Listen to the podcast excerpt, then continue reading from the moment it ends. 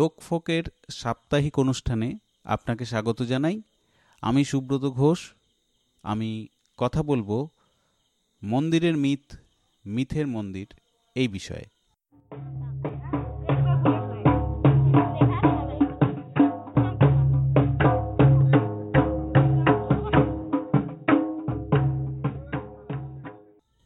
মানুষ গোষ্ঠীবদ্ধ জীব, যখন থেকে সে একসাথে বসবাস শুরু করেছে, তখন থেকেই তার গোষ্ঠীর স্মৃতিতে মিথের নির্মাণ শুরু হয়েছে।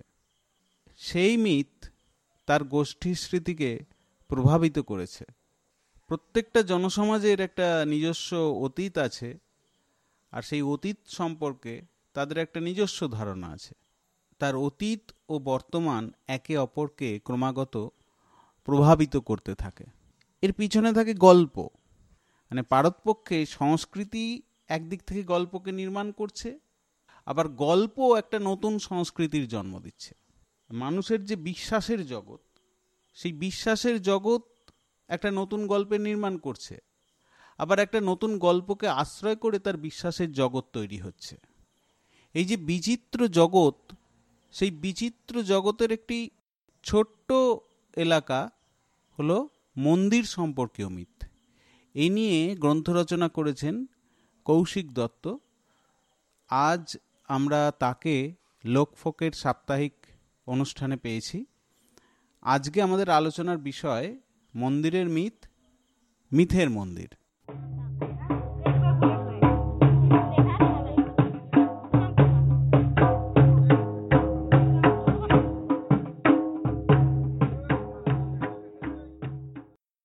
আলোচনার শুরুতেই যেটা আমরা জানতে চাইব, প্রদীপ জ্বালানোর আগে একটা সলতে পাকানোর আয়োজন থাকে।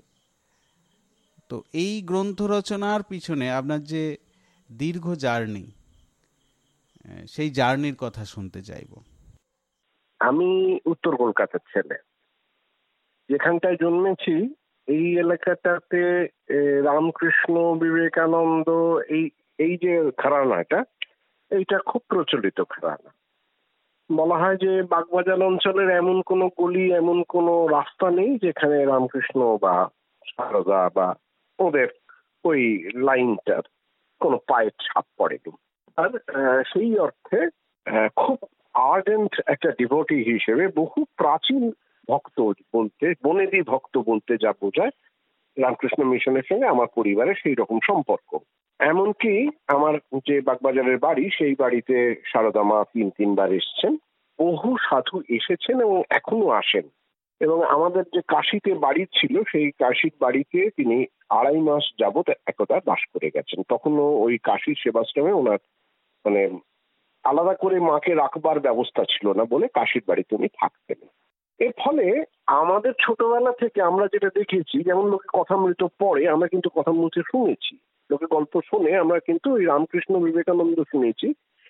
এবং আমার কাকারা, দুই কাকা, তারা তিন কাকা ইনফ্যাক্ট বিয়ে করেনি, তার মধ্যে দুই কাকা, আমাদের ভাইপো ভাইজিদের নিয়ে বেড়াতে যাওয়া, বিশেষ করে বিভিন্ন মন্দিরে নিয়ে যাওয়া সেইটা কিন্তু খুব ছোটবেলা থেকে চালু ছিল। আমার বাবা বা আমার জ্যাঠামশাইয়ের অবদান ক্ষেত্রে তুলনায় কম। বিশেষ করে বাবার তো একদমই এ সমস্ত ছিল না, বাবা খুব ভালো থিয়েটার দেখাতে নিয়ে গেছেন। খেলা দেখাতে নিয়ে গেছেন, কিন্তু কখনো কোনো মন্দির টন্দির বিশেষ যেতেন না, নিজেও যেতেন না, আমাদেরও বাধ্য করতেন না যেতে। কিন্তু ছোট কাকা এবং সেজ কাকা, এই দুজন কাকার দৌলতে আমরা প্রায় মানে ছোটবেলা থেকেই বিভিন্ন মন্দিরে, যেমন সপ্তমীর দিন সকালবেলায় কলাবু স্নান দেখবার জন্য আমরা গঙ্গার ঘাটে চলে যেতাম, সেখান থেকে নৌকো ভাড়া করে নানান মন্দির, ওই অঞ্চলে গঙ্গার উল্টো দিকের যত মন্দির ইনক্লুডিং বেলুর মঠ, সেগুলো দেখতাম। দক্ষিণেশ্বরে আমাদের পারিবারিকভাবে একটা জায়গা ছিল, সম্মানের জায়গা, সেটা হচ্ছে দক্ষিণেশ্বর মন্দিরের রিসিভার ছিলেন বাবার এক ঠাকুরদা। উনিশশো উনত্রিশ নাগাদ বছর তিনেকের জন্য। তো যার ফলে মানে আমরা ওখানে গেলে, দক্ষিণেশ্বরে গেলে কোনো না কোনো একটা লোক চেনা পড়তো এবং যে বলতো, ও দত্তবাড়ি থেকে এসছে। কালীঘাটেও ঠিক সেরকম ছিল, কারণ কালীঘাটে আমার পূর্বপুরুষ, তিনি কালীঘাটের সাধনায় সিদ্ধ হয়েছিলেন, তান্ত্রিক সাধনায়।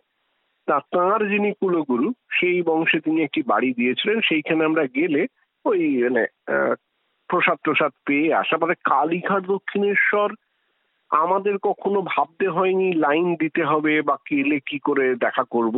এই যে ছোটবেলা থেকে মন্দির মন্দিরে ঘুরে বেড়ানো, খুব স্বাভাবিকভাবেই একটা বয়সের পর ওই যাওয়াটা খুব বিরক্তিকর ছিল।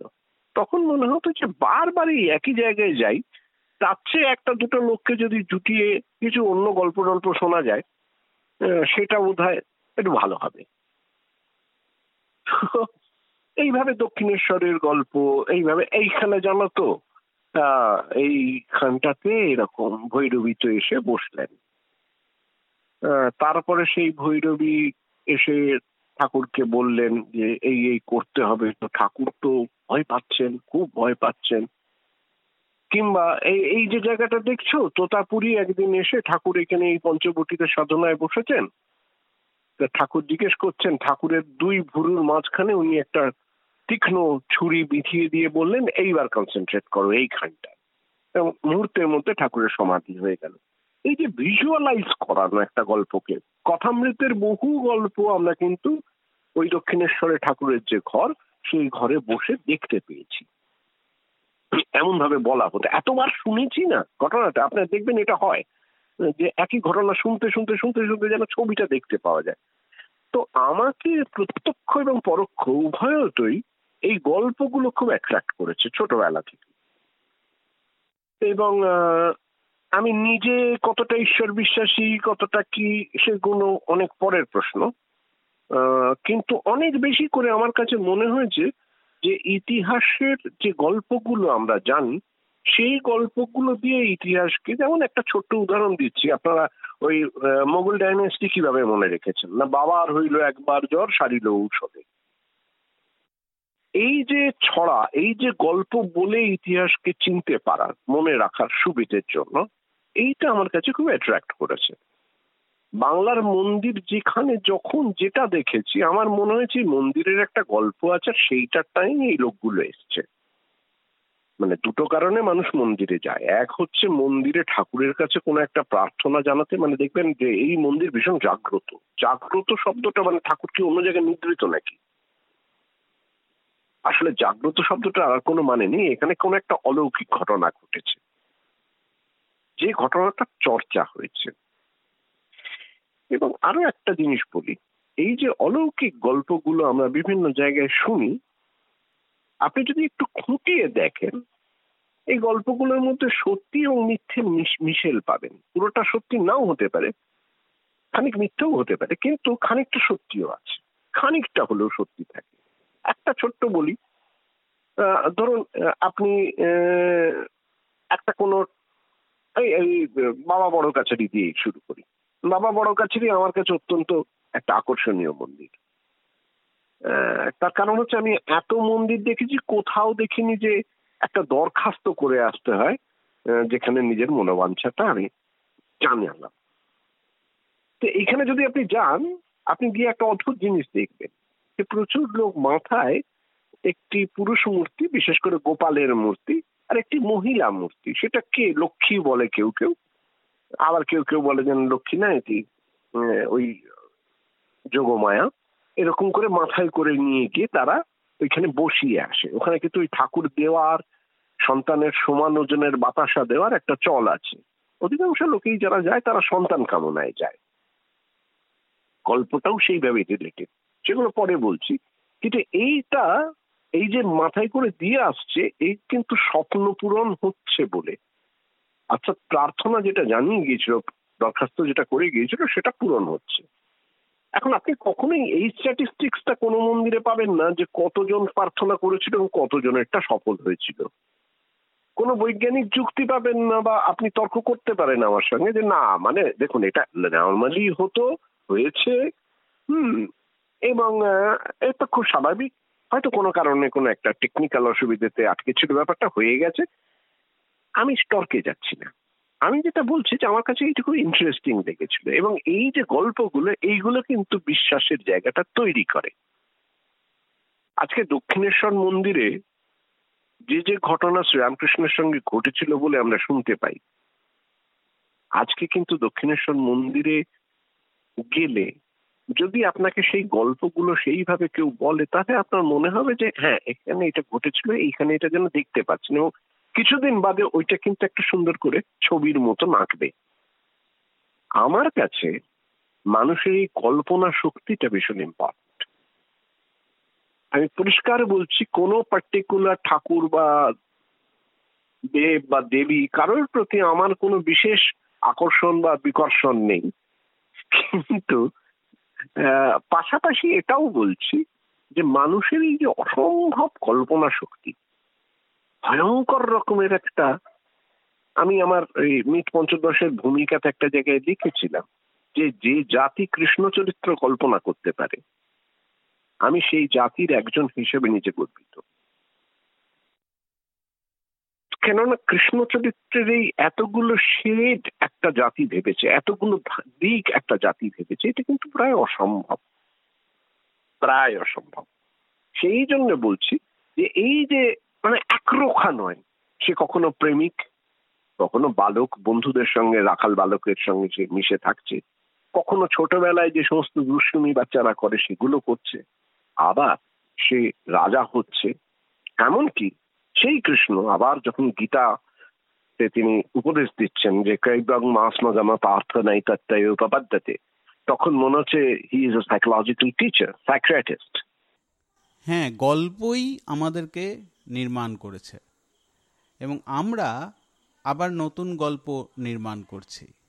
এই যে সংস্কৃতি যা নিয়ে প্রতিদিন আমাদের গেল গেল চিন্তা তা সেই সংস্কৃতির নির্মাণে গল্পের ভূমিকা অপরিসীম। যে কারণে বলা হয়, a culture can not evolve without powerful story telling অর্থাৎ একটা সংস্কৃতি যে নিজে বেঁচে থাকে, টিকে থাকে, দীর্ঘদিন মানুষ তাকে ঘিরে বাঁচার রসদ পায় গল্পের ক্ষমতা দিয়ে। অবশ্যই অবশ্যই। আপনি একটা সাধারণ জিনিস উদাহরণ দিচ্ছি। আপনি ভাবুন, একটা জাতি বলছে যে মহাদেব বিষ পান করলেন করে তিনি অমর বলে মরলেন না, কিন্তু তার ইফেক্ট দেখা গেল বিষে। কি? না কলাটা নীল হয়ে গিয়েছিল। এটা a part of the story তাই তো? এই জায়গাটায় এসে যদি আপনি একটা গাছের দিকে তাকান, আপনি কিন্তু নীলকণ্ঠকে স্পষ্ট দেখবেন। সে কার্বন ডাই অক্সাইডটা গ্রহণ করছে আপনাকে অমৃত স্বরূপকে রক্ষা করবার জন্য, অক্সিজেন ব্যালেন্সটাকে রক্ষা করবার জন্য সে নিজের থেকে, নিজের ত্যাগ স্বীকার করছে করে সেইখান থেকে সে কিন্তু বেঁচে আছে। এটাই তার ভূমিকা। এটা হলো প্রথম পার্ট দ্বিতীয় পার্ট হলো, এই বিশেষ যে জ্বালা, সাংঘাতিক জ্বালা বিষের, সেই জ্বালা থেকে তিনি মুক্তি পাচ্ছেন, ভগবতী তাকে স্তন পান করাচ্ছেন। এটা একটা মস্ত বড় কনসেপ্ট দেখুন লিটারেলি যদি নাও ধরেন, আপনার সবচেয়ে দুর্বল মুহূর্তে, বেদনার মুহূর্তে, কষ্টের মুহূর্তে, আপনি সলেস খোঁজেন মা বলে ডেকে। এটা পৃথিবীর সমস্ত জাতির মধ্যেই দেখা গেছে। যে প্রথম আমার আশ্রয় হচ্ছেন আমার মা। এই যে মায়ের কাছে আশ্রয় আমরা খুঁজছি, তখন কিন্তু এই মা যদি তিনি আমার নিজের গর্ভধারিণী কিনা এটা খুব ইম্পর্টেন্ট নয়। এমনকি বিভিন্ন সন্ন্যাসীদের কথা আমি বলছি, তারা পর্যন্ত এই মাতৃ শব্দে মেতে আছেন। দেখুন কালী পুজো ডাকাতেও করতো, রামকৃষ্ণও করতো, আবার রামপ্রসাদেও করেছে, কমলাকান্তেও করেছে। এক একজন এক এক ভাবে করেছে। কেউ বিরাচারে করেছে, কেউ সন্তান ভাবে করেছে, কেউ পশ্চাচারে করেছে নানান ভাবে মামাচারে করেছে। কিন্তু উদ্দেশ্য একটাই। উদ্দেশ্য হচ্ছে মুক্তি। এই মুক্তি মানে হচ্ছে যে আপনি যখন এই কালচারাল ফর্মটাকে আমাদের এই যে ভারতীয় যে ইডিওলজিটা যে বোধটা, ধর্ম সম্পর্কে যে চেতনাটা, সেই চেতনাটার মধ্যে কিন্তু একটা অদ্ভুত গল্প আছে। সেই গল্পটা হচ্ছে যে যখনই আপনি এই জগৎটাকে দেখছেন সেই জগৎটার দিকে তাকিয়ে দুটি শক্তিকে আপনাকে স্বীকার করতে হবে। একটা হচ্ছে আত্মশক্তি, আরেকটি হচ্ছে দৈবী শক্তি। কারণ যেটা আপনি এক্সপ্লেন করতে পাচ্ছেন না, সেটাকে দৈবী শক্তি বলছেন। কিন্তু আমি বলব, এটা হচ্ছে ভারতীয় রূপক কল্পনা। এবং তার যে কালচার এই যে কৃষ্ণ বলছে, কি সুন্দর দেখুন না, মহাভারত লেখা হবে। তো বলছেন যে, ব্যাসদেব বলে যাবেন, লিখবে কি? তো বলছে যে গণেশ লিখবে।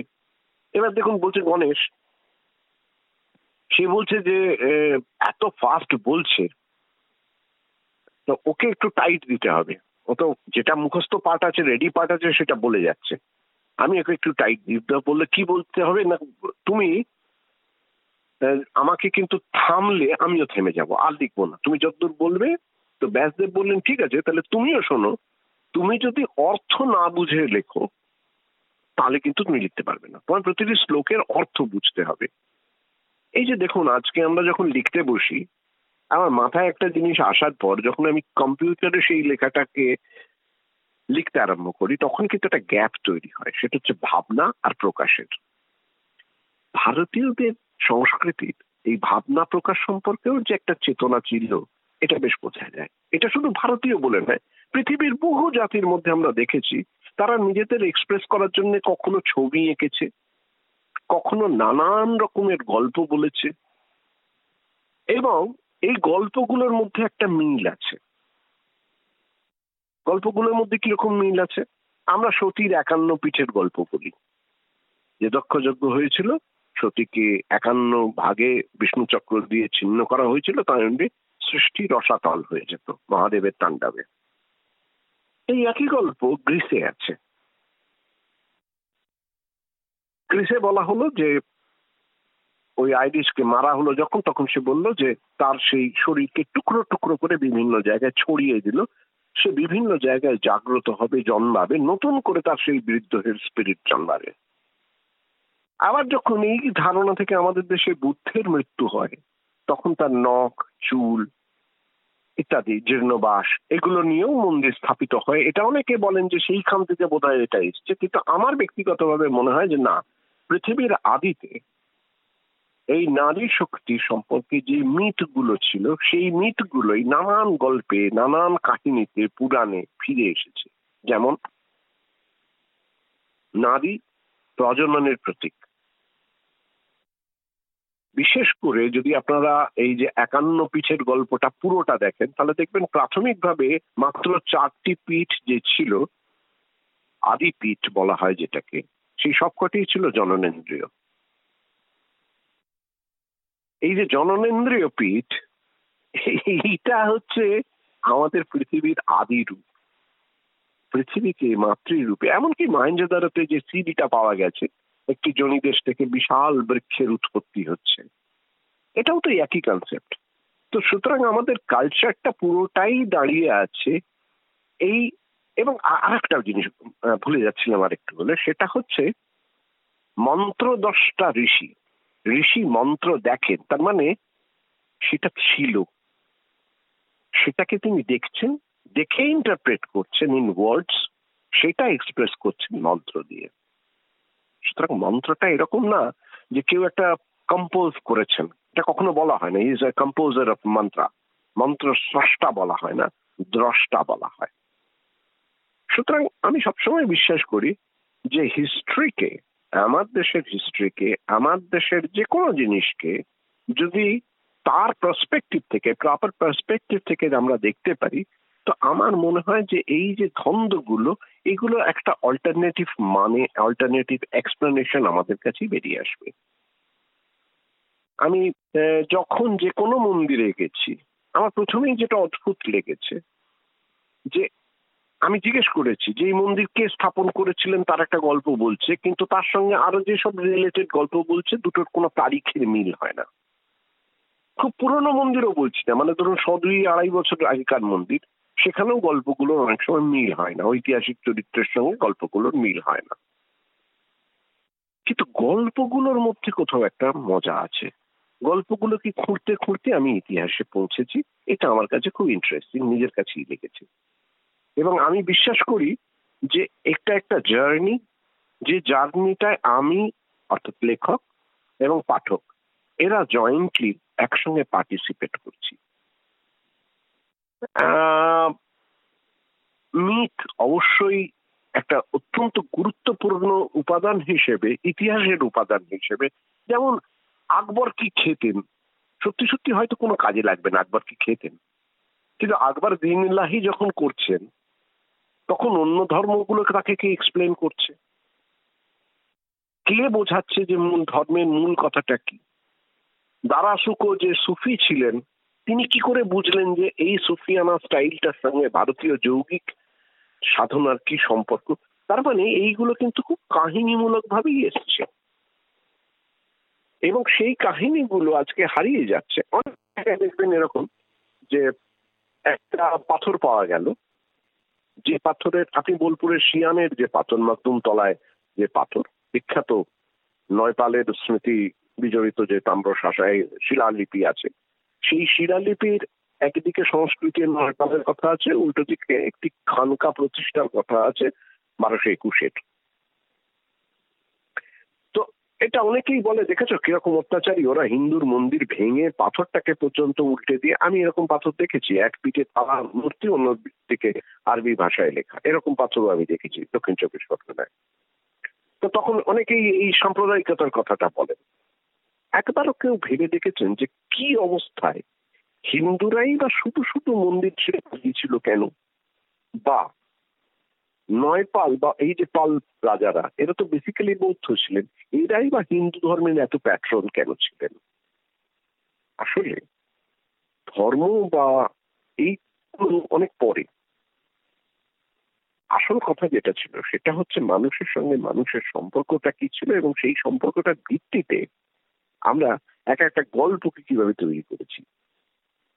হ্যাঁ আমি মানছি এটা, যে অনেকগুলো ঘটনা পরবর্তী ক্ষেত্রে এমন ঘটে যা আপাত দৃষ্টিতে মনে হয় যে খুব সাম্প্রদায়িক বা খুব অত্যাচারমূলক। যেমন অনেকেই অনেকেই এটা মনে করেন যে দেশের মুসলিমরা মাথায় তরোয়াল বেরিয়ে ঢুকেছিল কিন্তু তারা তো সংখ্যায় কম ছিল, ইংরেজও তো তাই। মাথায় তরোয়াল বেঁধেই এসেছিল ওই এত ইংরেজ বিদ্বেষ তো আমাদের নেই। এই নিয়ে একটা বাক্য বলা উচিত হবে না, তবে সাম্প্রদায়িকতাকে পুষ্ট করতেও গল্পকে ব্যবহার করা হয়েছে এবং ইংরেজরা তাতে যথেষ্ট অর্থ নিয়োগ করেছিলেন। ঔপনিবেশিক শক্তির বিরুদ্ধে মানুষের ঘৃণা তৈরি হওয়ার আগেই তারা সফল হয়েছিল মানে ঘৃণার অভিমুখটাকে বদলে দিতে সফল হয়েছিল। ইংরেজদের প্রতি আমাদের ঘৃণা সত্যিই কম। খুব কম। আছে, একদম নেই বলব না, কিন্তু মানে সাধারণের মধ্যে নেই। সেই সময় উনিশ শতকে এরকম বা বিশ শতকের একদম গোড়ার দিকেও এরকম কিছু রাজবাড়ি ছিল যেখানে এখনও যেমন শিবপুরের রায়চৌধুরীদের বাড়িতে।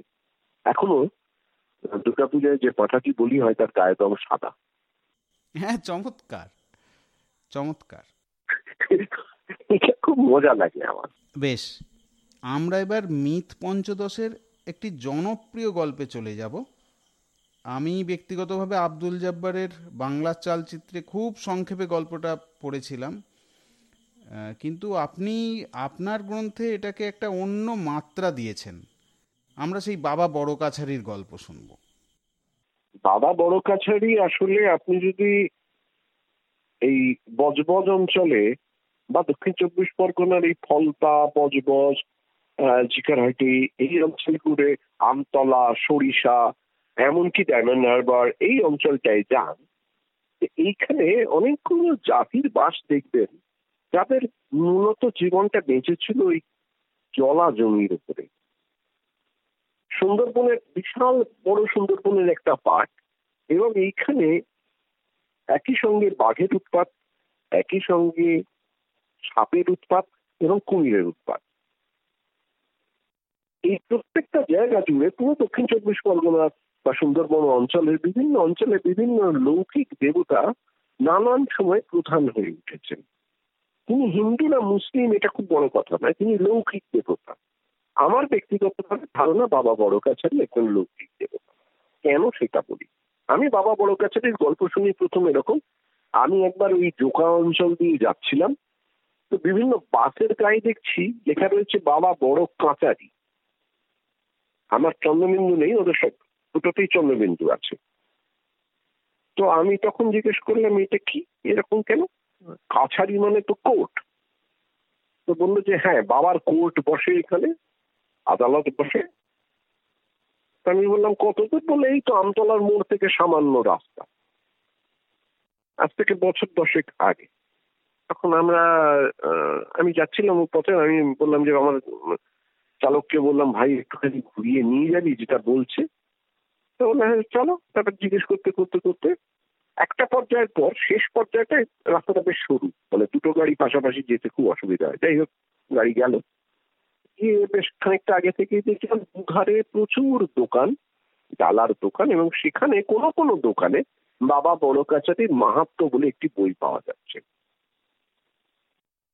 আমি তখনও কিন্তু জানি না আমি কি দেখছি বা কি করতে যাচ্ছি। যাই হোক, একটা দোকানেতে আমার গাড়ি রাখতে হলো এবং জুতো টুতো খুলতে হলো। সে বলল, দাদা কিচ্ছু পয়সা লাগবে না আপনার এই গাড়ি রাখার জন্য বা কিছুর জন্য। কেবল আপনি পুজোটা আমার দোকান থেকে কিনবেন। তো যাই হোক, আমরা পুজো কিনলাম। পুজোর মধ্যে ম্যাক্সিমাম যেটা হলো, সেটা হচ্ছে কিছু ফুল, একটা মোমবাতি, একটা ধূপের প্যাকেট আর বাতাসা। নিয়ে একটা প্লাস্টিকের ডালার মধ্যে ওটা দিয়ে দিল। আর সঙ্গে দিল দুটো কাগজ। কাগজে বয়ানটা মোটামুটি লেখা আছে। সেই বয়ানে বাবা বড় কাছারির কাছে আমি আমার নাম, পত্র লিখে আমার সমস্যাটা জানাচ্ছি। জানালে সঙ্গে ওর একটা লাল সুতো দিয়ে, লাল একটা পেন দিয়ে লিখতে হয়, লাল কাগজের ছাপা একটা ছোট্ট ওই যেমন রশিদের মতন হয়, সেরকম একটা জিনিস সেইখান থেকে ওটা লিখে দিয়ে তারপর ওর গায়ে ওরা একটা সুতো বেঁধে দেয়। সেই সুতোটা নিয়ে আমাদের ওই মন্দিরে যেতে হলো। মন্দির বলে কিছু নেই। একটা বড় অসৎ গাছ, তাকে ঘিরে একটা ছোট্ট বেদি। সেইখানেতে বুকে ধুতি, কাপড়, ফুল যা দেবার সেই গাছের গায়ে দিচ্ছে। কোন কোন ধুতিটা একটু বেশি যারা পুজো দিচ্ছেন, তাদের ধুতিটা ওই গাছের গায়ে জড়িয়ে দেওয়া হচ্ছে। আর যারা এমনি ধুতি দিচ্ছেন, তাদের সেই ধুতিটা ওখানে রেখে দেওয়া হচ্ছে। দিয়ে আর ওই মোমবাতি জেলে। কিন্তু যারা পুজো করছেন, তারা কেউ ব্রাহ্মীণ না, কোনো মন্ত্রতন্ত্র নেই। ওই আপনার খালি দরখাস্তটা আপনি যেটা লিখেছেন, সেই দরখাস্তটা ওখানে তো ওইভাবে লাগিয়ে দিতে হচ্ছে, সুতো দিয়ে। দিয়ে আপনি চলে আসবেন। আর এই যে বাতাসা ইত্যাদি নিয়ে গিয়েছিলেন, সেইটা খানিকটা হরিলিউটের মতো করে ছুঁয়ে দিয়ে বাকিটা আপনাকে ফেরত দিয়ে দিচ্ছে। আমি প্রায় এক ঘণ্টার উপর ওখানে দাঁড়িয়ে দাঁড়িয়ে পুরো ব্যাপারটা দেখলাম। যে এরকম লোক আসছে, ডালা নিয়ে, আর ওই দরখাস্ত লিখছে সেই দরখাস্ত তারা ওইখানে লাগিয়ে দিচ্ছে। প্রতিদিন রাত্রিবেলায় এখানে বাবা বড় কাচারি তিনি কোর্ট বসান। সেই কোর্টে তিনি এসে এই দরখাস্তগুলি এক এক করে হাতে নেন, নিয়ে বিচার করেন। অর্থাৎ যার যা বিপদ, সেই বিপদ থেকে তিনি তাদেরকে উদ্ধার করেন। এখন কীভাবে সেটা জানতে পারবেন না, সেটা আপনার সরাসরি যখন ফল করবে তখনই আপনি জানতে পারবেন। তারপর ফিরে এসে আপনি বাবা বড় কাছে যেরকম মানত করে গেছেন, যে আপনি হয়তো বলে গেছেন যে একশো টাকার পুজো দেবো, আপনি একশো টাকার পুজো দিতে পারেন। আপনি হয়তো বলেছেন যে আমার যদি সন্তান হয় তাহলে আমি গোপাল দেবো বা মেয়ে হলে লক্ষ্মী দেবো। আপনি একটি মূর্তি দোকান থেকে কিনবেন বাবা বড় কাছারির তীর চারবার ঘুরিয়ে বাইরে একটা জায়গা আছে, সেখানে তাকে রেখে দেবেন। একটা পুকুর আছে, সেখানে সতী সাবিত্রীর মূর্তি আছে, সেখানে আপনি সিঁদুর দিতে পারেন। দিয়ে ওখান থেকে অনেকে জল নিয়ে এসে বাবা বড় কাছারির থানে ঢেলে দেয়। কেউ কেউ দণ্ডি কেটে আসে। আমি অনেকক্ষণ ধরে লক্ষ্য করার পর, আর ওই হাতে একটা চটি বই যেটা প্রচুর বানান ভুলে ধরা প্রচুর উল্টো পাল্টা ছন্দ করবার চেষ্টা করা এবং অ্যাবসোলুটলি প্রায় কিছু বোঝা যায় না, এরকম একটা ইতিহাস লেখা আছে, কিন্তু একটা জিনিস, একটা গল্প আছে, সেই মিথটা আছে। মিথটা হচ্ছে কোন এক জমিদার পত্নী। বিয়ের পর দীর্ঘদিন তার সন্তান না হওয়ায় তার শাশুড়ি ভয়ঙ্কর অত্যাচার করতো তাকে, এবং ভয় দেখাতো যে তার স্বামী তৃতীয় বিয়ে দেবে। আপনারা যারা জানেন যে সতীনের যে ঘর, সেইটা একসময় তো বাঙালির জীবনে অতিষ্ঠ করে তুলেছিল মহিলাদের। ভীষণই তারা ভয় পেত সতীন ঘর করতে, কিন্তু তাও অ্যাকসেপ্ট করতে হতো। এই মেয়েটিও ভয় পেত। করতে করতে করতে করতে এবং তার স্বামী না থাকলেই তাকে ধরে এমন মার ধর করত যে মেয়েটি একদিন সেই বাড়ি থেকে পালিয়ে আসে। পালিয়ে এসে এই অসত্য গাছের নিজের পরনের কাপড়টা গলায় দিয়ে ফাঁক দিয়ে ঝুলে পড়তে যায়। খুব মজার ব্যাপার হচ্ছে, যখনই সে ওই নিজেকে ওরকম ভাবে ঝুলন্ত অবস্থায় রাখতে যাচ্ছে, তখনই তার মনে হচ্ছে তাকে কেউ যেন একটা পাঁজাকোলা করে নিচ থেকে তুলে ধরছে। সে যেন কোথাও একটা আটকে যাচ্ছে, ঝুলতে পারছে না, তার ফাঁস প্রপার দিয়ে ডাকছে না। তখন সে বারবার করে এরকম হতে থাকায় তখন সে ওই অবস্থাতেই প্রার্থনা করতে থাকে যে, আমাকে মরতে অন্তত দাও, মরার স্বাধীনতাটুকু আমার কেড়ে নিও না। তখন তিনি বলেন যে, আগে তুমি পরনে কাপড় দাও, তারপর তোমার সঙ্গে কথা বলব। তুমি কে আমাকে দেখা দাও? না, আগে এরকম অবস্থায় তোমার সঙ্গে আমি দেখা করতে পারছি না, তুমি আগে পরনে কাপড়টুকু পরো। তখন সে পরনের কাপড়টুকু পরে পরে দেখে এক বিশাল দেহি পুরুষ। তিনি এইটা বলছেন, আসলে ওখানে একজন সাধু থাকতেন, ওটা জায়গাটা ছিল শ্মশান। ওইখানে একজন সাধু থাকতেন, তিনি ডোমের কাজও করতেন আবার সাধনাও করতেন। তার নাম ছিল কৈলাসপতি বাবা। এখন অনেকে আপনারা হয়তো ভাববেন যে বামা খেপার যিনি গুরু, তিনিও কিন্তু কৈলাসপতি বাবা। এই কৈলাসপতি বাবার সঙ্গে সেই কৈলাসপতি বাবার কোনো সম্পর্ক নেই। ইনি ছিলেন শৈবতান্ত্রিক আর বামা খেপার গুরু যিনি কৈলাসপতি বাবা, তিনি কিন্তু ছিলেন শক্তিতান্ত্রিক। যাই হোক, এই কৈলাসপতি বাবার ওই, ওইখানেতে মহাদেব জাগ্রত হতেন এবং তারপর এই কৈলাসপতি বাবা নানান ভাবে ওখানে থেকে আরও অলৌকিক সব ঘটনা ঘটাতেন। তার মধ্যে একটা অলৌকিক ঘটনা হচ্ছে, এই মেয়ের শাশুড়ি, মেয়েটির শাশুড়ি বৌমা বাড়িতে নেই, এটা বুঝতে পেরে তার পেছন পেছন যায় যে বৌমা নিশ্চয়ই রাত্রিবেলায় গোপনে কারোর সঙ্গে অভিযানে গেছে। তো সে যেতে যেতে গিয়ে যখন ওইখানে উপস্থিত হয়, পুরো ঘটনাটাই সে কিন্তু দেখতে পায়। যে যতবারই বৌমা এরকম আত্মঘাতী হতে যাচ্ছেন ততবারই ওকে কেউ একটা রক্ষা করছে। এবং শেষ পর্যন্ত সেই বিশাল দেহী পুরুষের দর্শন তিনিও পান। এবং তারপর বৌমা ফিরে আসে এবং ফিরে আসার পর কিছুদিনের মধ্যে সে গর্ভবতী হয়। এই কাহিনীটা, এই গল্পটা আপনারা ওই বইতে পাবেন। এবং তারপর থেকে এই অঞ্চলে বহুবার, বহুবারই মানুষ এসেছেন, কেবলমাত্র সন্তান কামনায় এবং সন্তান পূরণ হওয়ার পর তারা এখানে এসে ওই, হয় লক্ষ্মী নয়, একটা আমার গোপাল বসিয়ে দিয়ে গেছেন। এখন আমি এবারেতে খোঁজ করতে রাখলাম যে এরকম একটা জলা নির্জন জায়গায় একটা শ্মশান, সেখানে একটা অসত্য গাছ, সেইখানে এরকম যিনি এসেছিলেন যিনি আসুন, যিনি এই গল্পটা তৈরি করুন, এই থানটা তৈরি করুন এই জায়গাটা কাদের জায়গা ছিল, জায়গাটা কাদের জায়গাটা ছিল বজবজে, আপনারা জানেন যে মন্ডলদের একটা জমিদারি। এখন খুব নাম করেছে বজবজের ওই জমিদার বাড়ি মন্ডলদের এটা। সিনেমার শুটিং টুটিং তো হয়ই, এমনকি বোধহয় খুব সম্ভবত এই বছর দুই তিনের আগে শুভশ্রী এবং রাজের যে বিয়ে হয়, তার বিয়ের আসরটা পুরোটাই ওই হোটেলে হয়েছিল। ওই রাজবাড়িতে, বাওয়ালি রাজবাড়ি বলে। সকলেই জানেন। তো এই বাওয়ালি কথাটা যারা জানেন না, তাদের বলি বাওয়ালি কারা? বাওয়ালি হচ্ছেন যারা মানে সুন্দরবনে মধু সংগ্রহ করেন।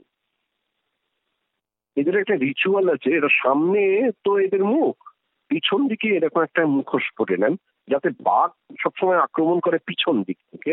তো ওই বাঘ যাতে গুলিয়ে ফেলে যে কোনটা সামনে, কোনটা পেছনে সেই জন্য পিছন দিকে এরকম একটা মুখোশ লাগিয়ে এরা মধু সংগ্রহ করতে যায়। তাতেও যে খুব একটা রেখা পায়, রেহাই পায় তা না। তো এদের অনেক দেবতার মধ্যে একটি দেবতা হচ্ছেন বাবা দক্ষিণ রায়। ধবধবিতে তার আবাস হাতে একটা দেশি বন্দুক আছে মূর্তির এবং বাবাকে গাঁজা দিতে হয়। এখানেও লোকে অল্প করে গাঁজা দেয় বটে, সিদ্ধি গাঁজা এগুলো দেয় বটে, কিন্তু সেগুলো এখানে তো খুব কম, এখানে মহিলাদের ভিড়টা বেশি হয়। এই বাওয়ালির মন্ডলদের নানান ভাবে তারা তাদের মানে এই অঞ্চলে আসাটা, তারা কীভাবে বড় হলো জমিদারিটা পেল, সে গল্পগুলো আমার এই বইটাতে আপনারা পাবেন। কিন্তু তার চেয়ে যেটা মজার গল্প, সেটা হচ্ছে এই জঙ্গল একদম ভর্তি বাঘ, শিয়াল, সাপ, কুমির, নানান রকম জন্তু, জানোয়ার, তাদের সেই ঠিক থেকে রাজত্বে কি করে আস্তে আস্তে একটা জায়গা তৈরি করা হলো যেখানটা জমিদারি করা যায়। তো সেই জমিদারিটা কিন্তু ওই অনেকটা ডেমোক্রেটিক একটা ওয়েতে গণতান্ত্রিক একটা পদ্ধতিতে, অর্থাৎ এই স্থানীয় মানুষগুলোকে নিয়েই জমিদারিটা তৈরি করা হয়েছিল। তারাই তাদের স্বার্থে এই জমিদারকে রক্ষা করার চেষ্টা করত, কেননা জমিদার তাদেরকে রক্ষা করার চেষ্টা করতেন। এই জমিদারদের আপনারা যদি টালিগঞ্জের আদিগঙ্গার দিকে ওই টেম্পল লেন বলে একটা জায়গা আছে, এখানে দেখুন একটা নবরত্নের মন্দির আছে। সেই টেম্পল লেনের মন্দিরটাও কিন্তু এই মন্ডল রায় তৈরি করে দিয়েছিলেন। আর এইখানে বর্কি হানার সময় একটা খুব অদ্ভুত ব্যাপার ঘটে। বর্কি হানার সময় এখানেতে বহু মানুষ যারা মাছ মানে কৈবর্ত জাতির মাছের জেলে এরকম, এবং বাওয়ালি, তারা কিন্তু এখানে আসে, পালিয়ে আসে। তাদের একটাই ভয় ছিল, আপনারা যারা বর্গিহানার গল্প শুনেছেন, তাদের একটাই ভয় ছিল যে এরা পয়সার জন্য বর্গিরা যে কোনো সময় মানুষকে মেরে ফেলে যে কোনো সময়। আর মহিলাদের উপর চরম অত্যাচার করতো।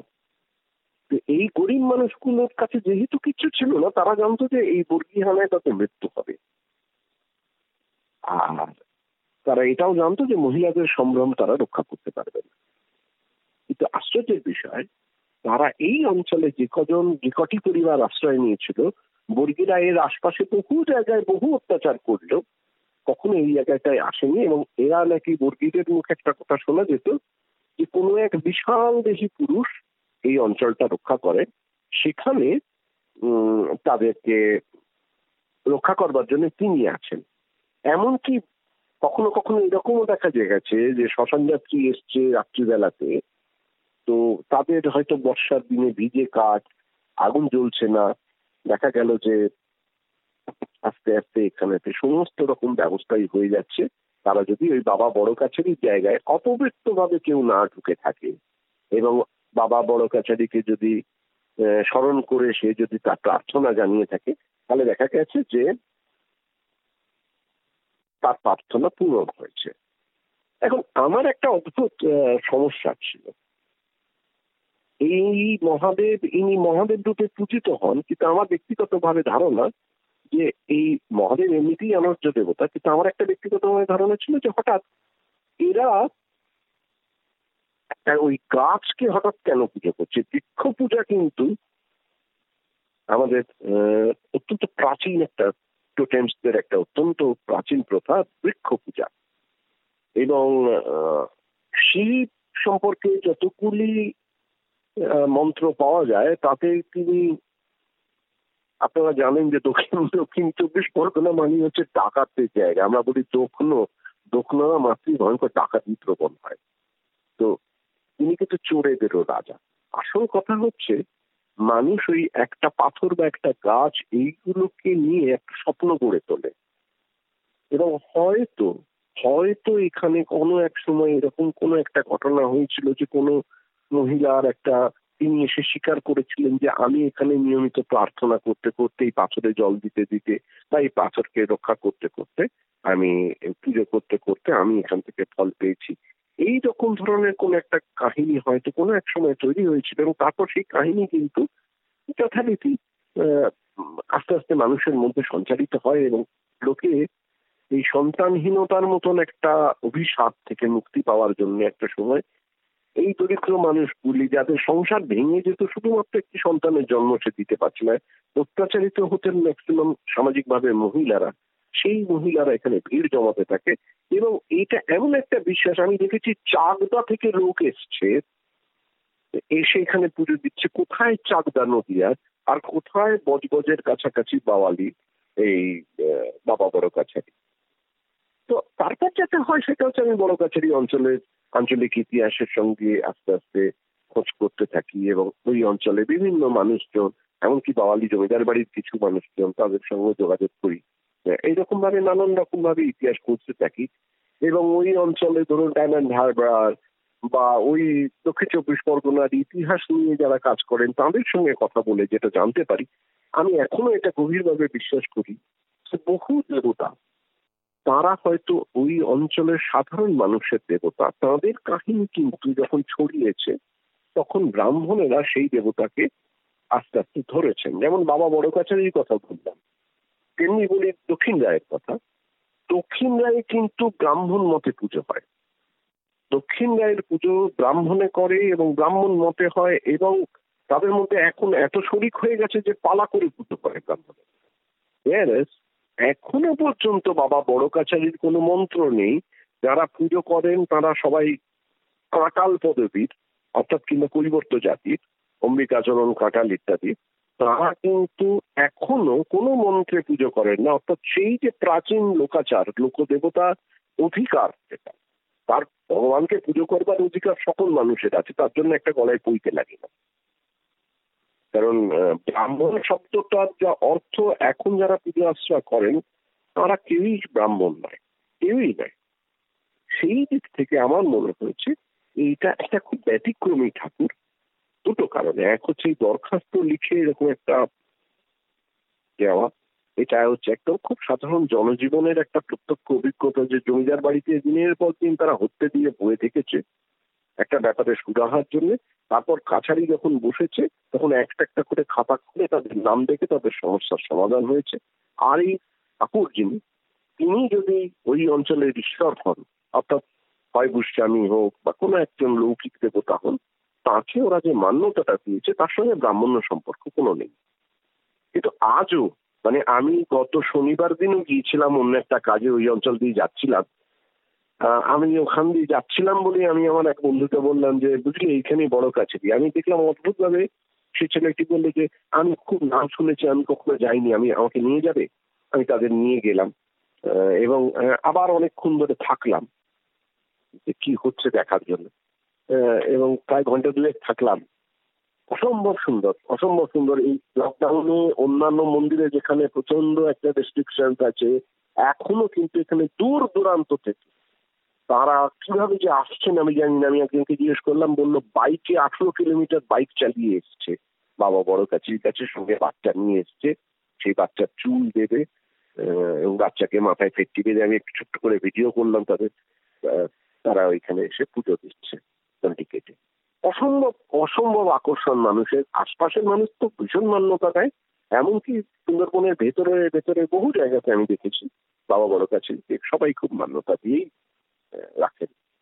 খুব খুব ইন্টারেস্টিং মানে যারা জাননি তারা যদি যেতে চান আমার মিট পঞ্চদশের দ্বিতীয় সংস্করণ যেটা সেইখানে দেখেন যে কীভাবে যাবেন বলে একটা পার্ট আছে। তাতে বড় কাছারি যাওয়ার নির্দেশ দেওয়া আছে। আচ্ছা বেশ। বড় কাছারি যাওয়ার রাস্তা আমরা অনুষ্ঠানের শেষে ঘোষণা করব। মানে আমি একটা লাস্ট লাইন এখানে বলে দিই সেটা আপনারা লোকের মুখে ওখানে একটা ছড়া চলে। সেইটা না বললে কিন্তু এই জায়গাটার মজা পাবেন না। সেটা হচ্ছে ধন্যী বাবা বড় কাচারি বাঁজা বউয়ের ছেলে হলো ভূতে করে ডাক্তারি। এই বাঁজা বউয়ের ছেলে হলোটা হচ্ছে ওদের ট্যাগ লাইন আর ভূতে করে কাছারি মানে ভূতে করে ডাক্তারি মানে বাবা বড় কাছারি বা ভূত পেতে জানার যিনি অধিপতি, তিনি যেন এটা অলৌকিকত্বটাকে এইভাবে তারা এক্সপ্লেন করে। ধন্য বাবা বড় কাছারি বাজার বাচ্চা ছেলে হলো ভূতে করে ডাক্তারি। হ্যাঁ এটা দেখতে হবে যে মন্দিরকে ঘিরেই যে বিশ্বাস ও মিথের জগৎ, তা বিশেষভাবে একটা বিশেষ অঞ্চলে সীমাবদ্ধ। একটা নির্দিষ্ট এলাকায় এই গল্পগুলো ঘোরাফেরা করে। আবার এটাও ঠিক, বিশ্বাস থেকে ক্রমে একটা সংস্কারের জন্ম হয় এবং মন্দিরকে ঘিরে এই সংস্কারগুলো একটা স্থায়ী রূপ পেতে থাকে। গল্পের একটা ক্ষমতা আছে যন্ত্রণা উপশমের। সেটা শোক, তাপ, দুঃখ, যার যা কিছু হতে পারে। তেমনি এই মিথকেন্দ্রিক এই যে মন্দিরের গল্প, মন্দিরের গল্পর পিছনে মানুষের যে তীব্র আকর্ষণ, কারণ সে কিন্তু তার যন্ত্রণা উপশম করতে চায়। সে বিশ্বাস করে যে ওই মন্দিরে ওই সংস্কারটা পালন করলে তার এই সমস্যার সমাধান হবে। মন্দিরকে ঘিরে যে সংস্কারটা প্রচলিত হয়েছে, সে সেটাকে বিশ্বাস করছে। অর্থাৎ গল্পটা তার কাছে যখন জানতে চাওয়া হবে সে কিন্তু গল্পটা, পুরো গল্পটা বলতে পারে না। এটাও একটা আশ্চর্য দিক। এমন একটা অভিনব গল্পের দিকে আপনি যদি আলোকপাত করেন।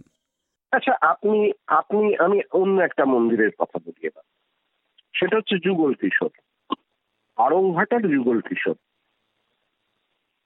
আপনি যদি জ্যৈষ্ঠ মাসের সংক্রান্তিতে ওই অঞ্চলে যান, তো গিয়ে দেখবেন যে মাথায় করে একটা করে ডালা নিয়েছে, তার মধ্যে সিঁদুর, লোহা মানে সদমান লক্ষণে যা যা আমরা ব্যবহার করি সেইগুলো নিচ্ছে। এমনকি বিধবা যারা, তারাও এই একই উপাচারে যাচ্ছেন তো এই গল্পটা অনেকেই জানেন না যে কি হয়েছিল। কেবল একটি জিনিস জানেন যে এইখানে এইভাবে রাধারানীকে পুজো দিলে এই জন্মে যদি বা বৈধব্য যার ঘটে গেছে আর কোনোদিন ভবিষ্যতে তার বৈধব্য ঘটবে না। এবং যাদের বৈধব্য ঘটেনি, তাদের যাতে কোনোদিনই কোনো জন্মে বৈধব্য না ঘটে, সেই সধবা মহিলারা এসছেন সেই পুজোটা দিতে। এইটা তারা বাকিটা কিচ্ছু জানেন না কিন্তু মানে কিসে রাধারানীকে কেন এইভাবে পুজো করছেন তারা জানেন না, কিন্তু এইটা লোকমুখে আছে। আবার ধরুন গোপীনাথ, অগ্রদ্বীপের গোপীনাথ। অগ্রদ্বীপের গোপীনাথ, তার ভক্ত বা প্রতিষ্ঠাতা যিনি, গোবিন্দ ঘোষ, চৈতন্য পরিকর, এখনও তার শ্রাদ্ধ করেন। অর্থাৎ তার যে সমাধির দিন, ওই চৈত্র মাসের শুক্লা একাদশী বোধ আমার ঠিক তারিখটা মনে পড়ছে না, সেই দিনকে শ্রাদ্ধ হয়। হ্যাঁ অগ্রদ্বীপের মেলা। আমি সেই মেলায় গিয়ে রাত্রিবেলা যখন পৌঁছেছি, তখন রাত্রি দুটো বাজে। মানে আমি পৌঁছে গেছি লাস্ট ট্রেনে যখন কাটোয়া স্টেশন থেকে অটো করে যখন ঘাটে পৌঁছেছি, আপনি বললে বিশ্বাস করবেন না, ঘাট বলে কিছু নেই, গঙ্গার উঁচু পাড় থেকে বিরাট বিরাট নৌকার উপরের লোকে লাফ মারছে, ওপারে যাবে বলে। তো আমার তো ভয় করছিল যেতে। যাই হোক বহু কষ্টে সৃষ্টি একজন পুলিশের সহায়তায় ভলেন্টিয়ার তারাও যাবে আর কি। তারা বলল, আপনি কোনো চিন্তা করবেন না, আমাদের লঞ্চ আসছে, আমাদের নৌকা আসছে, সেইটা কিছু নৌকা টোকা এলো না, সেও একই রকম নৌকা, সবাই মিলে উঠল, কিন্তু তারা আগে উঠতে পেল বলে আমি একটু আগে উঠতে পেলাম। এইবার ওই রাত্রে কিন্তু বা তারপরের দিনও সারা দিন আমি যতক্ষণ ছিলাম, খাবারের জন্য আমায় কখনো ভাবতে হয়নি যে কি খাব বা কোথায় খাব। যেচে যেচে লোকে আমাদের খাইয়েছে, না খেলে দুঃখ পেয়েছে। সেখানকার একটা গল্প বলি, যেটা কোনো বইতে আপনারা পাবেন না। আমি সেই গোপীনাথ মন্দিরের কাছে বসে আছি এবং দেখছি মেলা চলছে গোপীনাথের ওই প্রচুর লোক গঙ্গা থেকে দণ্ডি কাটতে কাটতে দূরের পাড় থেকে পুরো গ্রাম প্রদক্ষিণ করে দণ্ডি কাটতে কাটতে এসে গোপীনাথের সামনে দাঁড়াচ্ছে। এক মুহূর্ত দাঁড়াতে দিচ্ছে, তারপরে সরে যাচ্ছে। এরকম অনেকক্ষণ থাকার পর কোনো একজন ভদ্রলোক তিনি আমাকে বললেন, আপনি কি প্রেসের লোক? মানে গলায় আমার একটা ওই বড় ক্যামেরা ঝুলছিল। টেপ ছিল। আমি বললাম মানে প্রায় বাধ্য হয়ে যে হ্যাঁ তখন আমি বিভিন্ন কাগজে লিখি আর কি। ছোট ছোট কমার্শিয়াল সাপ্তাহিক বর্তমান আগামীকাল এরকম সব নানান কাগজে কলেজ স্ট্রেট এরকম সব কাগজে লেখালেখি করি। তাই আমি একটু সামান্য হলো মিথ্যাচারী বলে, এটা সাংবাদিকতা তো ঠিক নয় বললাম সাংবাদিক। বলতে তখন তারা আমাকে একটা আলাদা মতন একটুখানি জায়গা করে ভিআইপি জায়গা যেটা ওদের সেখানে নিয়ে গিয়ে বলল, আজকে কিন্তু গোপীনাথের ছবি তুলতে পারবেন না। বলে আমি তো নিয়ে এলো, কিন্তু ওই তাদের মধ্যে একজনকে আমি বললাম যে দয়া করে শুধু মুখটুকু ছবি, আমি পোশাকের ছবি চাইছি না। তো উনি একটা ছবি আমায় তুলে দিলেন। যা হয় খানিক্ষণ ওস্তাদি বাঙালি সাথে আছে। এটা ওরা করতে করতে আমি আরও খানিক্ষণ দাঁড়ালাম, আরও কয়েকটা ছবি তুলতে দিল। বেশ, পাঁচ ছটা ছবি আমি তুলে তারপরে আস্তে আস্তে নেমে এলাম। এবার বাইরে এখানে একটা চায়ের দোকানে বসে আমি চা খাচ্ছি। আমার সঙ্গে একজন খুব পরিচিত মানুষ ছিলেন। তিনি আবার ওই সাহেবধ্বনি সম্প্রদায়ের মানুষ। ওদের ওই, ওদেরও একই সঙ্গে প্যারালালি মেলা চলে। চরণ পালের মেলা বলে ওরা। তো সেই মেলাটাও চলছিল। তো আমি সেখানেও যাব। তো ওই ভদ্রলোকের আমি দুজনে মিলে এই একটা দোকানেতে বসে চা খাচ্ছি, চায়ের দোকান, বেঞ্চিতে। ভদ্রলোক বললেন যে দাদা, আপনি ছবি তুলতে পারলেন? না হ্যাঁ এই তো তুললেছি। দেখান দেখান, বলে ছবি দেখাচ্ছি। আমার পাশে এক ভদ্রলোক বসেছিলেন। ভদ্রলোক মানে বয়স্ক, অত্যন্ত বয়স্ক এবং চোখটা পুরো ঘোলাটে। একটু ছোট্ট ধুতি পরে আমার পাশে বসে আছে। উনিও দেখছেন। করতে করতে করতে করতে প্রায় আধ ঘণ্টা পঁয়তাল্লিশ মিনিট গল্প করার পর ওখানে আরও অনেক ছবি আমি তুলছি, অন্যদের এরকম কথা হচ্ছে, ছবি তুলবো বলে। বলছে হ্যাঁ এই সময় আসুন তখন ছবি তুলবেন, এই সময় আসলে বিকেলের দিকে আসুন এসব কথা হচ্ছে। ভদ্রলোক বসে রয়েছেন। এরকম করতে করতে আমি খানিক্ষণ বাদে ওখান থেকে উঠে চলে যাব। তো চায়ের দাম দিতে গেছি, ভদ্রলোক আমার হাতটা চেপে ধরে বললেন যে, চার দাম দেবেন না। বলেই পট করে নিচু হয়ে আমার পায়ে হাত দিয়েছেন। বললাম যে, আপনি এটা কি করলেন? আপনি অন্তত মানে আমার চেয়ে অন্তত কুড়ি থেকে পঁচিশ বছর বয়সে বেশি। আপনি আমার পায়ে হাত দিলেন। তখন তিনি বললেন যে, বাবা, তোমায় একটা কথা বলব? বললাম, বাবাও বলবেন, পায়েও হাত দেবেন, দুটো তো আমি ঠিক মেলাতে পারছি না। ঠিক আছে, বলুন কি বলবেন? কিন্তু আমি খুব খুব বাজে লাগছে আমার, খুব অস্বস্তিতে পড়লাম। তখন উনি বললেন যে, শোনো, যার দৌলতে ঈশ্বর দর্শন হয়, তিনি গুরু। তাকে প্রণাম করতে শাস্ত্রের নিয়ম। আমি বললাম, তা আমি আপনার ঈশ্বর দর্শন কোথায় করালাম? এইবার যেটা বলল খুব মন দিয়ে শুনলে বুঝতে পারবেন যে মানুষের বিশ্বাসের কথা বলছেন না। আমি আট বছর বয়স থেকে এই মেলায় আসছি, আমার বয়স এখন আশি। প্রতিবার গত চার পাঁচ বছর যাবৎ আমি গোপীনাথকে বলছি, গোপীনাথ, একবার তোমার ওই রুটটি দেখিয়ে দাও, তারপরে আমি চলে যাব, আর কোনোদিন আসব না। আমি একদম জগৎ ছেড়ে চলে যেতে চাই। তোমাকে একবার টিকালি দেখিয়ে দাও। তো বাবা, আমি একদম সামনে দাঁড়িয়েও ভালো করে দেখতে পাই না গোপীনাথ। কারণ গোপীনাথের ওখানে এত ঠেলা দেয়, আমি ভয়ের চোটে পড়ে যাব ভাবি। আর সারা বছর তো গোপীনাথ এখানে থাকেন না। গোপীনাথ, আপনারা জানেন যে গোপীনাথ আগে এখন নয়, যে আগে বছর কয়েক আগেও ইনফ্যাক্ট আমি যে বছর যাই, সেই বছরের পরের বছর থেকেই গোপীনাথ আর কৃষ্ণনগর ফিরে যান না। উনি এখন ওই অগ্রদ্বীপেই থাকেন। তো এখানে তো থাকেন না, ফলে আমি আর দেখতে পাই না, বাবা। এই মেলা উপলক্ষে আসেন, মেলা শেষ হলে আবার চলে যান। তো আজ, বাবা, তোমার ক্যামেরা দিয়ে আমি গোপীনাথকে খুব কাছ থেকে, তুমি কত কাছ থেকে সব ছবি তুলেছো আর কত বড় বড় করে গোপীনাথকে দেখাচ্ছ, সেই গোপীনাথের হাসি, গোপীনাথের চোখ আমি সব দেখতে তো আমার মনে হচ্ছে এবার বোধহয় আমি চোখ বন্ধ করতে পারব। তাই, বাবা, তোমাকে প্রণাম করলাম। এই হচ্ছে বিশ্বাস, বুঝলেন? এই হচ্ছে বিশ্বাস। এর কোনো এর কোনো প্যারালাল আমরা দিতে পারব না। আপনি একে কিছুতেই নড়াতে পারবেন না। বা ওই যে ধরুন আলংঘাটার যে বিধবা ভদ্র মহিলা তার সম্বল হয়তো আর একটা গল্প বলি। সেটাও আমার জীবনে নিজের ঘটা অত্যন্ত আশ্চর্যজনক ঘটনা। সেটা হচ্ছে আমি গেছি ওই দণ্ড মহোৎসব হয়, আপনারা জানেন, পানিহাটিতে, খুব বিখ্যাত ওই রঘুনাথ গোস্বামীকে, রঘুনাথ দাস গোস্বামীকে দণ্ড দিয়েছিলেন নিত্যানন্দ। রঘুনাথ দাস গোস্বামী সন্ন্যাস চেয়েছিলেন চৈতন্যের কাছে। চৈতন্য বলেছিলেন যে, এই মর্কট বৈরাগ্যের কোনো প্রয়োজন নেই, আগে সংসার করো। সত্যিকারের তারপরে সংসারের সমস্ত ভোগের মধ্যে দিয়ে যদি তোমার মধ্যে ত্যাগ উপস্থিত হয়, তাহলেই আমি দেব। যাই হোক, শেষ পর্যন্ত তিনি সেই পরীক্ষাতেও জয়ী হন এবং বৃন্দাবনের যে ছয় গোস্বামী, তার মধ্যে একমাত্র অব্রাহ্মণ গোস্বামী হচ্ছেন রঘুনাথ দাস গোস্বামী। রঘুনাথ দাস গোস্বামী হচ্ছেন আমাদের সপ্তগ্রামের জমিদার তাঁর ভাইপো এবং ছেলে, হিরণ্য গোবর্ধনের ছেলে। যাই হোক, এইখানে প্রতি বছর এখনও দণ্ড মহোৎসব হয়। বহু মানুষ বহু মানুষ এই দণ্ড মহোৎসবে পার্টিসিপেট করেছেন, বিখ্যাত মানুষ। শ্রীরামকৃষ্ণ বহুবার গেছেন।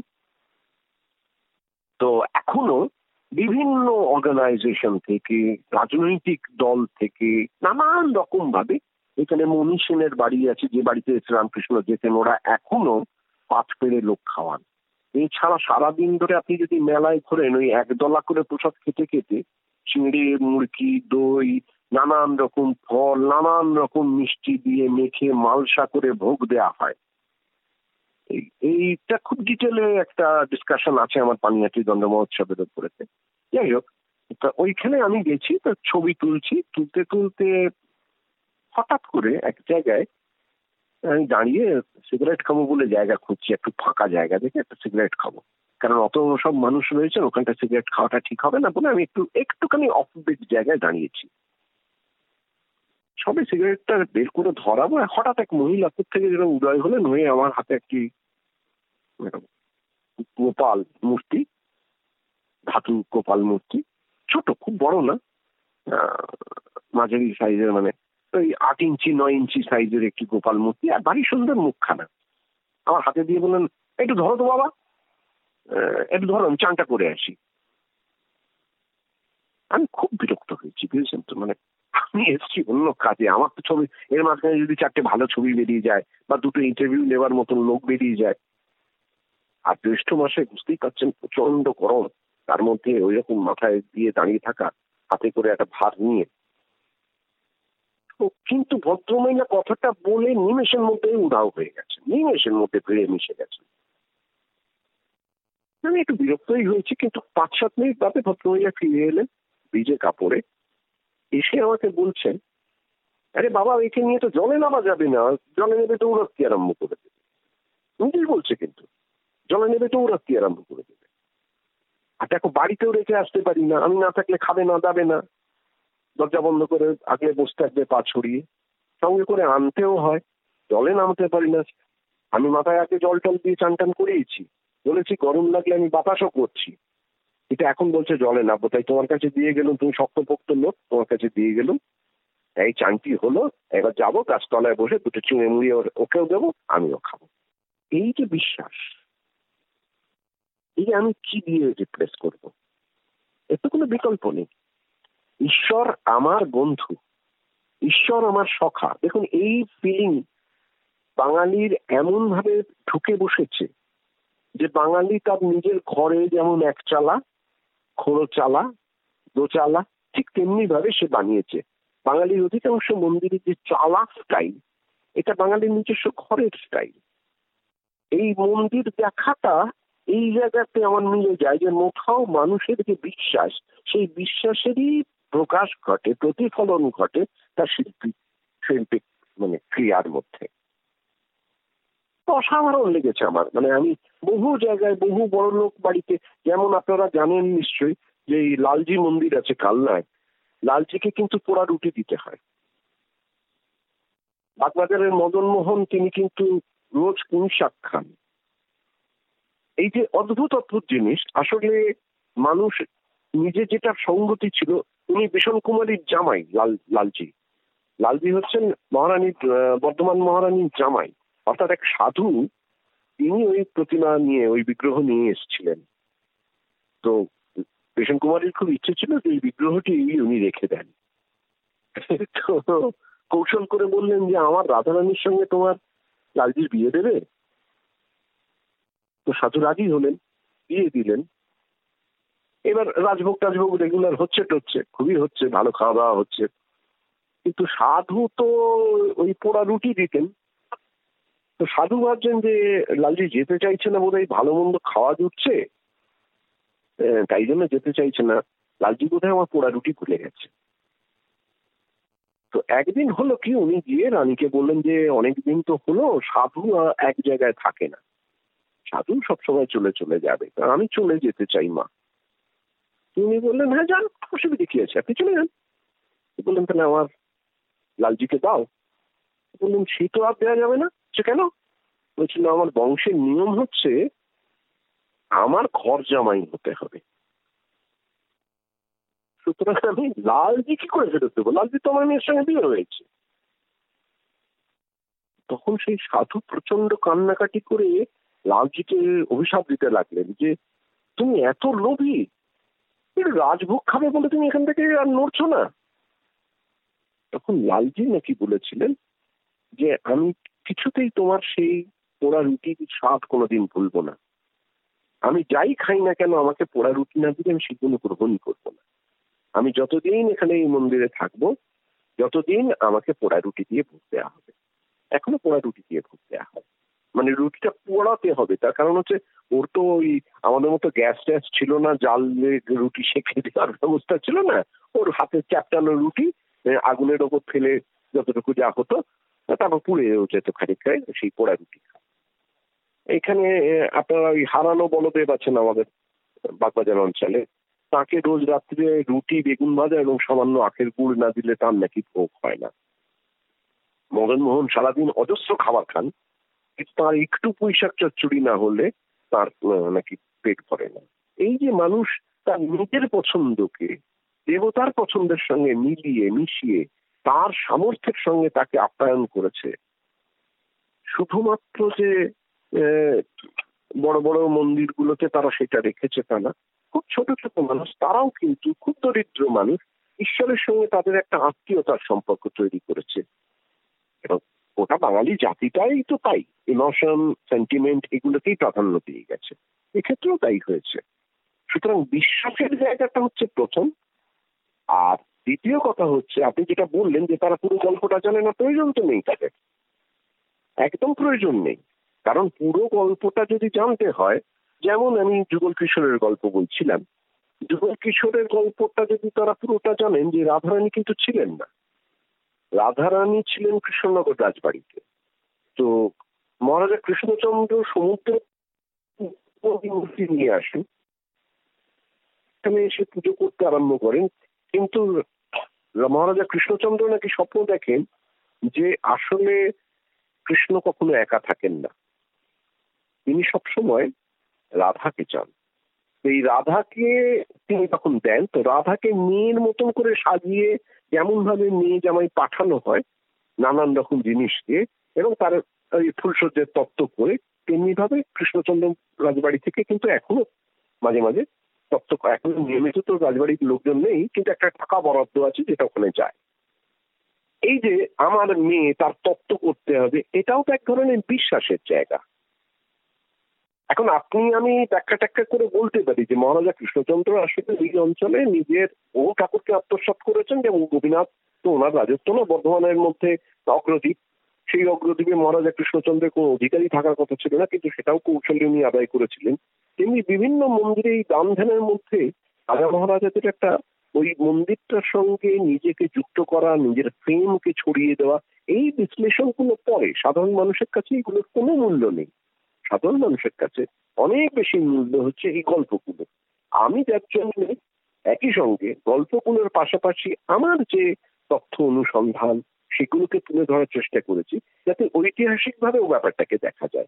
কিন্তু এটা মাথায় রাখতে হবে যে সেখানে ওই ইতিহাস চর্চা করতে গিয়ে কোনো দেবতাকে অস্বীকার করা বা তার যে মাহাত্ম সেটাকে অস্বীকার করা যেন আমাদের না হয়ে যায়। সম্পূর্ণ অন্য প্রসঙ্গে একটা প্রশ্ন করছি। কাজ করতে করতে এমন কোনো বিষয়ের সম্মুখীন হয়েছেন যা আপনাকে অভিভূত করেছে? মানে এমন সব ক্ষেত্র সমীক্ষার উল্লেখ করলে শ্রোতারাও সেখানে পৌঁছতে পারে। আর সেই সূত্রে আপনার নতুন কাজের খবর যদি আমাদের জানান। আমি যেমন খুব সম্প্রতি, আমি যেমন খুব সম্প্রতি যখন এই বীরভূম অঞ্চলে ঘুরে বেড়ানো আরম্ভ করলাম, আমি মেদিনীপুরে বর্গভীমার উপরেও যখন ঘুরেছি বা বিভিন্ন জায়গাতে ঘুরছি, ধর্ম ঠাকুরের উপর আমি এখনও তেমন কিছু বিশেষ লিখে উঠতে পারিনি। আমার খুবই লেখার ইচ্ছে আছে। খুব অদ্ভুত অদ্ভুত কিছু ঘটনা ঘটে যেগুলো প্রায় ব্যাখ্যা করা যায়। আমার এক বন্ধু আছেন যিনি দীর্ঘদিন দিয়ে ধর্ম ঠাকুর নিয়ে কাজ করছেন, লেখালেখি করছেন। তিনি হঠাৎ একদিন একটা পাথর দেখিয়ে আমায় বলছেন যে এই পাথরটা ধর্ম ঠাকুরের প্রতীক। আমি কিন্তু প্রমাণ করতে পারছি না, কিন্তু আমি জানি এটা ধর্ম ঠাকুরের প্রতীক। তো তখন আমি বললাম যে চলো আমরা একটা ধর্ম ঠাকুরের উপর সার্ভে আরম্ভ তো সে ছেলেটি এই কলকাতার ধর্ম ঠাকুরের উপর একটা সার্ভে করে এবং বেশ কিছু কাজ করে। কিন্তু ওই যে পাথরটা, এই পাথরটা নিয়ে আমি এই ময়নাপুর বলে আপনারা জানেন যে বিষ্ণুপুরের আগে একটা জায়গা আছে ময়নাপুর বলে সেই জঙ্গলটা কি জয়পুরের জঙ্গল জয়পুরের জঙ্গল, সেই জঙ্গলের মাঝখানে একটা জায়গা আছে ময়নাপুর। এই ময়নাপুরে থাকতেন অক্ষয় কুমার সেন, যিনি শ্রীরামকৃষ্ণ পুঁথি লিখেছিলেন। বিষ্ণুপুর যাওয়ার পথে পড়ে। আপনি যদি কখনো ওই জয়রাম মাটি অঞ্চল থেকে বিষ্ণুপুর যান, বা ওই এমনি যে কোনোভাবে বিষ্ণুপুর যান, তাহলে ওইখানটা পড়ে। তো আমি সেখানে যাই। এই অঞ্চলটায় একটি মন্দিরে আমি গিয়ে খুব অদ্ভুত লাগে, সেটা হচ্ছে সংখ্যাসুরের মন্দির। সেখানে গিয়ে একটি মূর্তি দেখি, একটি পুরুষ মূর্তি, কিন্তু সে কালী রূপে। ওরা বলে বাবা কালী। এবং সেখানে একটি খাঁড়া ওরা পুকুর থেকে পেয়েছে, খাঁড়াটা পাথরের তৈরি। কিন্তু তাতে আপনি যদি অনাবাধানে হাত দিয়ে ফেলেন, আপনার হাত কেটে রক্ত বেরিয়ে যাবে। এত প্রাচীন একটা প্রত্ন আয়ুধ আমার কাছে খুব ইন্টারেস্টিং আমি এখনও এটার উপর কোনো কাজ করে উঠতে পারিনি। কিন্তু আমার মানে খুব ইচ্ছে, আমি ভবিষ্যতে কখনো যদি ওই অঞ্চলে, ওখানে প্রচুর মন্দির আছে আপনারা জানেন আকন্দ মন্দির খুব বিখ্যাত।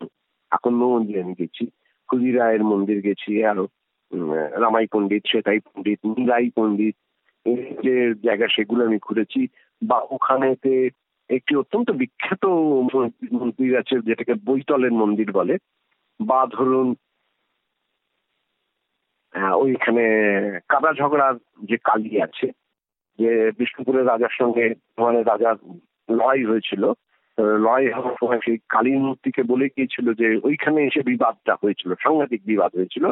তো কালীর আদেশে সেই বিবাদ থামে।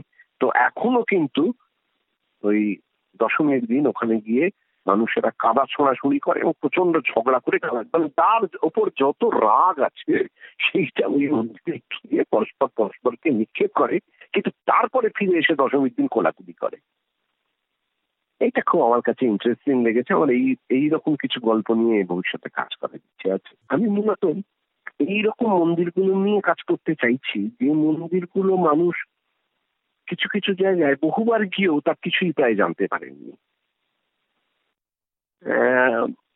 এত এত গল্পের মধ্যে তারা হারিয়ে গেছেন যে সেই গল্পগুলোর তারিখ, সাল এগুলো উচ্চার করে দেখেননি।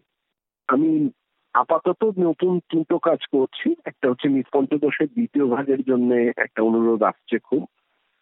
সেই কাজটা খানিকটা এগোচ্ছে। আমি খুব সম্প্রতি আমার আর একটা বই আসছে, সেটা হচ্ছে গোপাল উড়ে বই একজন মানুষ তার, একসময় তিনি ব্রহ্ম সংস্কৃতিকে উড়িষ্যা থেকে এসে এখানে কলা বেচতে এসেছিলেন কলকাতা শহরে। তিনি একটা সময় দীর্ঘদিন ধরে যাত্রায় অভিনয় করেছেন অল্প দিন, কিন্তু এই গোপালুড়ের এখনও পর্যন্ত গোপালুড়েকে নিয়ে মানে আমি যখন গোপালুড়েকে প্রথম কাজ করা শুরু করি, আমার প্রত্যেকটি মানুষ বলেছেন যে এই কাজটা তুমি করতে পারবে না কারণ কোনো ইনফরমেশন পাওয়া যায় না। আমি চেষ্টা করেছি আমার মতন করে। সেইটা এই পুজোর মধ্যেই আসছে, পুজোর আগেই হয়তো এসে যাবে। প্রেসে চলে গেছে অলরেডি কালকে রাত্রিও খবর পেয়েছি যে প্রেসে চলে গেছে। এখন তো নানা রকম ঝামেলা চলছে। হয়তো জানুয়ারি ফেব্রুয়ারির মধ্যে আবার পরের কাজ এই মুহূর্তে শেষ করছি। সেটা হচ্ছে বাংলার সুফি পীর এরকম নিয়ে অনেক গল্প এবং যেখানে হিন্দু মুসলমানের ভেদাভেদের চেয়ে মৈত্রীর গল্পটা বেশি। তাদের নিয়ে একটা কাজ চলছে, সেটাও প্রায় শেষ হয়ে এসছে। মাঝখানে মিট পঞ্চদশের পরে পরেই আমি কাজ করি রঙ্কিনী নামে এক লৌকিক দেবী। রঙ্কিনী ভীষণ ইন্টারেস্টিং কাজ। তারপরে একটি সাধক চরিতমালা বলে একটা কাজ করি দশজন অল্প পরিচিত সাধক তাদেরকে নিয়ে। কারণ আমার মনে হয়েছে যে এদের কথা অনেকের কথাই ইতিহাস প্রায় ভুলে যেতে বসেছি। আমরা প্রায় ভুলে যেতে বসেছি। এরা যে বাংলার ইতিহাসের সঙ্গে এবং বিভিন্ন লৌকিক সাধনার সঙ্গে যুক্ত ছিলেন, তাদের কথা অনেকেই ভুলে যাচ্ছি। সেই সাধক চরিতমালা বলে দশজন সাধকের কাজ করছি। তারপরে যেটা বললাম, ওই পীরেদের ওপর, সেও দশজন পীরের ওপর কাজ করছি। এবং একটা মোটামুটি চেষ্টা করছি এবং তারপরে আমি কাজ করব। মিট পঞ্চদশের দ্বিতীয় ভাগ এবং আর একটা খুব অদ্ভুত কাজ সেটা আমি সকলের সহযোগিতা, আশীর্বাদ, প্রার্থনা করছি। সেটা হচ্ছে, আমি নিত্যানন্দ ট্রেল নিয়ে কাজ করব নিত্যানন্দ নিয়ে চৈতন্য এবং নিত্যানন্দ যে পথগুলোতে ধর্মকে ছড়িয়েছিলেন সাধারণ মানুষের সেই রাস্তাটা নিয়ে কাজ করব। এটা ইচ্ছে আছে, অনেকদিন ধরে কাজ করেছি। ভবিষ্যতে সেটাকে সম্পূর্ণ করব। এই মোটামুটি। পীর মাজার নিয়ে আমাদের লোকফোকের সাপ্তাহিক অনুষ্ঠানে একটি বিশেষ পর্ব ভাবাই আছে। কিন্তু আপনি যখন এই প্রসঙ্গে এসেই গেলেন, আপনার কাছে আমরা কিছু গল্প শুনতে চাইব। অনেক সময় আমরা ওই ভাবি যে ওদের ওখানে ঢুকলে ওরা কীভাবে রিয়াক্ট করবে? এই আমরা ঢুকতে চাই না। এই মাজার গুলোতে কিন্তু ভেতরে যদি ঢোকা যায় মাজারের, যেমন আমি একটা বলছি আপনাদের, খড়গপুর স্টেশনের কাছে মানে খড়গপুর স্টেশন থেকে যেতে হয় পীর তলা বলে। পীর লোহানি। আমি ওই রঙ্কিনীর সঙ্গে কাজ করতে গিয়ে রঙ্কিনীকে ইনি খড়গপুর ছাড়া করেছিলেন। এরকম একটা গল্প বলা হয় যে রঙ্কিনী ছিল নররাক্ষসী খড়গেশ্বর মন্দিরের পেছনে লুকিয়ে থাকতো। তাকে উনি তাড়া করে খড়গপুর থেকে তাড়া করে বের করে দেন। তো ওই মন্দিরে আমি যাই। ওই এটাই, মাজারটাই আমি যাই। অদ্ভুত ব্যাপার, ভেতরে আমি যা গ্লাস পেন্টিং দেখেছি সেটা বাইরে থেকে কোনো আন্দাজই করা যায় না। যে ওরকম একটা জায়গায় অতখানি গ্লাস পেন্টিং অতটা রিচ গ্লাস পেন্টিং ওখানে থাকতে পারে। সেটা একটা আমার আকর্ষণের জায়গা। এবং আমি কথা বলে দেখেছি, বহু জিনিস এদের কাছ থেকে শেখার আছে। ছোট ছোট জিনিস, কিন্তু শেখার আছে। বা ধরুন ঘটিয়ারি শরীফে এখন বদলাচ্ছে এটা ঘটনা। নানান রকম অন্যরকম কারেন্টসও তো আসছে, সেই সব নানান কারেন্টের দুর্নতি জিনিসগুলো বদলাচ্ছে। কিন্তু ঘুটিয়ারি শরীফ বা এই অনেক বহু পীর মাজারে অঞ্চল জুড়ে গোমাংস নিষিদ্ধ ছিল যাতে হিন্দুরা কোনোভাবে এখানে ঢুকতে না বাধা পায়। একদম স্ট্রিক্টলি নিষিদ্ধ ছিল যে গো হত্যা এবং গো মাংসের ব্যবহার এখানে হবে না। বীরভূমে বহু আছে। বীরভূমে আপনারা জানেন যে বলা হয় দাতা বাবার খাতা, আলম বাবার কলম নিয়ে তবে আমাদের দরগা শরীফ এতে যেতে হয়, আজমের শরীফে যেতে হয়। হ্যাঁ তো হঠাৎ বীরভূম কেন? সেইটা নিয়ে খুব ইন্টারেস্টিং হুগলিতে আছেন। বাংলার প্রাচীনতম মসজিদ হচ্ছে ত্রিবেণীতে জাফর খানের মসজিদ যেটা। তো এইরকম ভাবে হাড়োয়াতে গোড়াচাঁদ পীর আছেন। এরকম নানান জায়গায় ছোট ছোট পীরের মাজারগুলোতে যেগুলো যেগুলো আমি ঘুরেছি কুষ্টিগিরি আছে আমাদের বীরভূমে কুষ্টিগিরির উপর কাজ করছি। কুষ্টিগিরি ইনফ্যাক্ট কমপ্লিট করলাম আমি। জাস্ট আজকে সকালেই কমপ্লিট করেছি কুষ্টিগিরি। অসম্ভব মজার জায়গা। হ্যাঁ কুষ্টিগিরির মাজারে গেছি। সাহিত্যরত্ন হরেকৃষ্ণ মুখোপাধ্যায়ের বাড়ি গিয়েছিলাম। সেই সূত্রে দেখলাম খুষ্টিগিরির মাজার ওখানেই খুষ্টিগিরির মাজার থেকে হরেকৃষ্ণ মুখোপাধ্যায়ের বাড়ি খুব বেশি দূর না। আসলে খুষ্টিগিরি খুষ্টিগিরিতে খুষ্টিগিরিতে ঢুকতে গেলে মানে আপনাদের ইন্টারেস্ট জানাবার জন্য বলছি খুষ্টিগিরিতে ঢুকতে গেলে না একটা চৌকাট পেরোতে হয়, মাথাটা নিচু করে। সেইটাকে বলে কালির চৌকাট ভেতরে একটা কালী মূর্তি কোনো এক সময় নাকি ছিল, এখন একটা ওই রকম আছে, বোঝা যায় না কি। তো দেখুন কি শান্তিপূর্ণ সহাবস্থান ঠাকুর দেবতার এইগুলো আমার কাছে খুব ইন্টারেস্টিং লেগেছে এইগুলোকে আমি একটু আপনাকে অসংখ্য ধন্যবাদ লোকফোকের এই সাপ্তাহিক অনুষ্ঠানে আসার জন্য। আশা করি আপনারা এই এই যে জায়গাগুলো আমার বইটা আমি মেনশন করছি অনেকগুলোই আপনাদের ঘোরা যদি না ঘোরা থাকে নিজেরা কিন্তু এই দ্বিতীয় সংস্করণে আমি প্রথম নির্দেশ দিয়েছি ইচ্ছে করলে চলে যাওয়া যায়। কোনোটাই খুব দুর্গম কিছু নয়। শুভরাত্রি অনেক কথা হলো হ্যাঁ?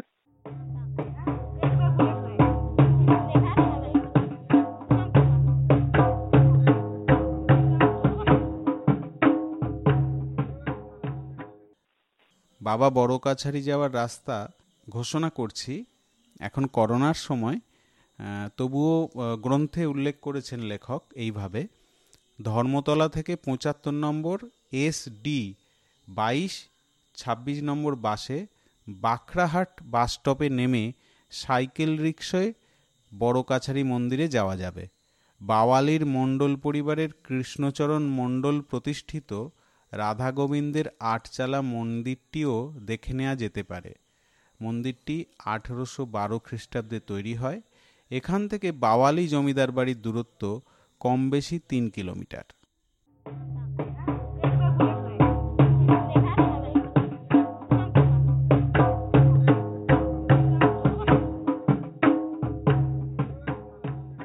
আগামী সপ্তাহে আগমনী গান পরিবেশন করবেন সুদীপ্ত শেখর মিশ্র।